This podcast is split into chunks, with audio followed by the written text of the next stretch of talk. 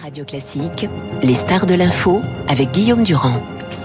Gérard Jakovlev, bonjour. Christian Macarian, bonjour. Première question, Christian. Euh, elle n'a pas de rapport avec la Russie et l'Ukraine, mais elle est importante ce matin pour tous ceux qui comptabilisent les milliers de morts qui existent donc entre la Syrie et donc euh, la Turquie d'Erdogan. Les élections présidentielles sont en trois mois pile. Est-ce que Erdogan et son parti peuvent perdre?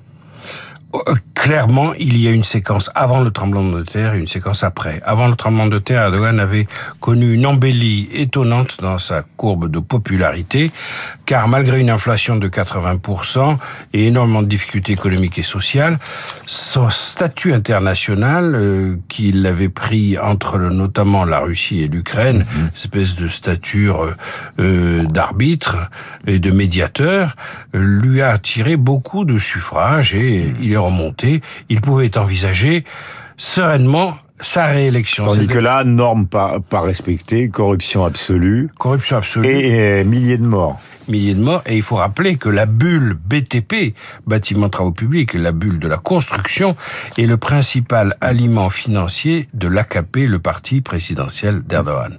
Donc son parti, d'ailleurs, dans le, dès le début des années 2010, a été plusieurs membres de son parti ont été euh, fortement compromis dans les affaires immobilières. Il y a une bulle, et cette bulle consiste bien sûr à produire de la croissance à tout craint en coulant du béton sans respecter les normes sismiques. Et l'affaire, là, de ce point de vue-là, ne fait que commencer car Erdogan ne réagit pas avec compassion ni tendresse vis-à-vis des souffrances de son peuple. Il réagit avec colère, euh, invective, mise en cause, accusation et menaces pour l'instant, il n'a pas euh, réussi à capter euh, la, la, la, séquence émotion euh, gigantesque que représente ce séisme. Général Yakovlev, nous abordons le deuxième sujet international qui est évidemment toujours la Russie et l'Ukraine avec, on le sait, des milliers de morts qu'on n'arrive plus vraiment à comptabiliser. D'après ce que vous savez, vous d'ailleurs, depuis le début du conflit, on en est presque à un an. Est-ce qu'il est possible, alors c'est sinistre de faire un décompte des morts, mais euh, ça donne l'intensité du conflit, parce que maintenant on commence, et vous comme les autres, à dire on est de plus en plus dans une situation qui rappelle Verdun, euh, c'est-à-dire euh, une sorte de ligne de front où enfermé dans des tranchées, l'artillerie répond aux chars qui répondent à l'artillerie, et on parle même dans Newsweek, je le disais tout à l'heure à Renaud Blanc, de crématorium momentané du côté des Russes, justement pour dissimuler le nombre de morts. Est-ce qu'on a une, estimation? Est-ce qu'on sait? Alors, il y a des estimations euh, rendues publiques, euh, euh, en gros par les anglo-saxons, qui qui semblent, bon, qui moi me paraissent crédibles. Si vous voulez, on parle de 800 à 1000 morts par jour côté russe euh, sans doute pas beaucoup moins euh, côté ukrainien.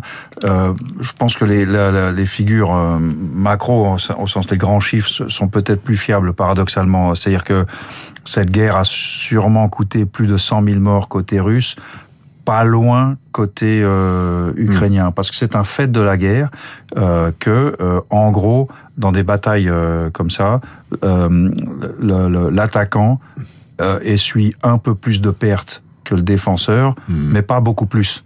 Euh, est-ce que la mobilisation, Gérard Yakovlev, joue un rôle? C'est la mobilisation russe qui est annoncée, parce qu'on a l'impression, et on a vu des images hein, ces dernières heures, on voit arriver des chars, des chars, des chars, et on voit répliquer une artillerie ukrainienne euh, d'une manière assez violente, mais on n'a pas du tout l'impression que la ligne de front bouge réellement. Non, je ne pense pas qu'elle pourra beaucoup bouger. On est à peu près à l'équilibre des, des forces. En tout cas, aucun des deux camps ne semble aujourd'hui avoir la masse de manœuvre qui lui permettrait de percer et, mm. d'agir dans la profondeur. Les Russes sont en train d'amener des moyens. la mobilisation euh, mm. de, de, du septembre-octobre dernier a produit ses effets en stabilisant la ligne au début et maintenant en fournissant un surcroît euh, d'hommes sur le, sur le front. Il y a une mobilisation qui, qui va avoir lieu, c'est les appelés normales. Mm. la classe 2023 Mhm. qui est recruté euh, sauf erreur, en, sans formation. en septembre, et, ils seront recrutés en avril. Mhm. Donc, euh, et je suppose que le régime mhm. ne libérera pas les appelés précédents. Euh, question euh, qui est soulevée par Dominique Moisy, que, que tout le monde connaît sur l'antenne de Radio Classique, donc spécialiste des relations internationales et professeur longtemps au King's College à Londres. Il pose cette question, vous allez me dire ce que vous en pensez, général, et Christian aussi. Qui a gagné Pour l'instant, euh, écrit Dominique dans les échos ce matin, on n'en sait strictement rien, mais qui a perdu C'est certainement la Russie de Poutine, pour une raison simple, c'est que même si à l'échelle mondiale, euh, on n'a pas le sentiment que l'occidentalisation du monde a toujours l'approbation des différents pays, donc il existe une résistance. En revanche, le leadership américain au sein du camp occidental, l'Union européenne et l'OTAN sortent totalement renforcés de cette affaire-là. Est-ce que vous partagez, vous qui avez travaillé justement avec l'OTAN, ce, constat de Moïse oui, clairement, il y a on resserre les rangs côté euh, côté Occident, côté monde libre, comme euh, comme on tend à le dire. C'est ce qu'a dit d'ailleurs Zelensky. Hein. Oui, mais mais, mais plus fondamentalement, euh, le problème de la Russie se pose, malheureusement, euh, au sens où euh, ce régime euh, donc ça fait un certain temps que je dis, c'est ce que j'appelle l'ucranium. Vous savez, c'est un poison qui, qui euh, l'ucranium, c'est comme le polonium. Mm -hmm. c'est le même, euh, c'est russe et ça tue à tous les coups. Et, et, donc, il a avalé une grosse dose d'ucranium en attaquant l'Ukraine, le -hmm. régime Poutine. Et pour moi, il, est, il est en train d'être de, de, de attaqué comme à l'acide de l'intérieur. Alors, pour l'instant, on a encore cette idée d'une grande force, mais à la limite, même si la Russie gagnait mmh. en Ukraine, mmh. je pense que les fondements du régime sont déstabilisés profondément. Mmh. Et il y a par exemple, euh, et, et, il y a des facteurs aggravants dramatiques. Déjà, comme vous le savez, en Russie, il y a trois armées. Nous, en France, il y a le ministère des Armées, il est propriétaire de toutes les armées. En Russie, il y a trois ministères qui disposent de forces armées importantes, avec des blindés, de l'artillerie, etc. Mmh. Euh, et maintenant, plus il y a Wagner. plus plus Wagner, euh, plus euh, Shoigu et son, son armée, plus euh, mmh. Kadyrov, etc. Plus paraît-il, il y a un autre ministère qui est en train de se faire une armée. En d'autres termes, il y a une libanisation de la force en Russie. Et viendra un jour où le régime Poutine tombera d'une façon ou d'une autre. Et ce jour-là, on va se retrouver comme au Liban, avec Hezbollah, les Kataeb, les Druzes, euh, Gemayel. Vous voyez ce que je veux dire avec euh, Il va y avoir un paquet de bandes armées qui vont mmh. se jeter à la gorge l'une de l'autre. Mais vous êtes certain de ça Parce que les fondements de Poutine, on a beaucoup parlé de l'intérieur, mais pour l'instant, c'est une question que je pose aussi à Christian. Oui. Moi, je ne sais pas la seule conclusion sérieuse qu'on puisse tirer à cette phase du conflit, à l'approche d'une année de conflit. C'est 24 février. Voilà, c'est assez frappant d'ailleurs. Aucune des forces en présence n'a démontré sa capacité de stabiliser à l'intérieur la société adverse. Mmh. Je veux dire par là que les Russes n'ont pas fait tomber Zelensky ni déstabiliser le pouvoir ukrainien. Les Ukrainiens et les Occidentaux réunis n'ont pas réussi à déstabiliser le pouvoir russe. Le pouvoir russe, contrairement à ce que Poutine imaginait, n'a pas réussi mmh. à déstabiliser à l'intérieur les sociétés occidentales, ni la solidarité intereuropéenne, ni la solidarité interatlantique. Mmh. Ça, c'est la première donnée. La deuxième donnée, à mon avis irréfutable aussi, c'est que nous sommes dans un paradoxe assez inconcevable en matière, en matière de science de la guerre, c'est que nous avons ici un agresseur qu'il s'agit surtout de ne pas agresser.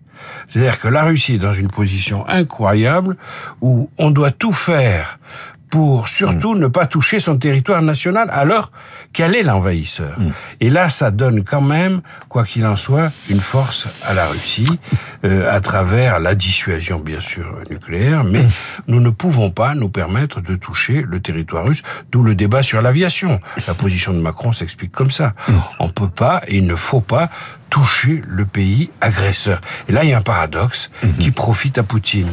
Alors, j'ai deux questions pour terminer. La première, on l'a vu hier sur LCI avec cette enquête, évidemment, qui accable considérablement les forces parachutistes russes qui, au moment de la première offensive vers Kiev, se sont arrêtés dans la fameuse ville de Boucha. Et le New York Times a fait une enquête remarquable qui a été diffusée, peut-être vous l'avez vu hier sur LCI, à savoir qu'on voit un régiment parachutiste commandé par des hommes qui ont été identifiés, avec des hommes qui ont été eux-mêmes identifiés à la fois euh, par des téléphones portables, par des recherches internet et par des caméras de surveillance, c'est-à-dire qu'on voit leur nom arriver et ils ont massacré entre 38 et 400 personnes, euh, tout simplement par, euh, comment peut-on dire, par exaspération de ne pas pouvoir arriver à Kiev dans cette ville de Boucha et donc dans une rue particulière qui s'appelle Jablonka Street. Est-ce que ça paraît, ça vous paraît, général Yakovlev, euh, un élément accablant pour les Russes qui ont toujours, Poutine le premier, nié avoir une responsabilité dans Boucha alors, c'est accablant, euh, mais c'est surtout la réaction de Poutine qui est accablante. Je veux dire par là que euh, je, on ne peut pas accuser la Russie d'avoir le monopole des exactions. Nos propres armées, euh, malheureusement, ont commis des, des, des crimes. Quand j'étais aux États-Unis, à l'école de guerre, on avait un, dans un module éthique où on démontait le mécanisme qui avait conduit au massacre de My Lai au Vietnam.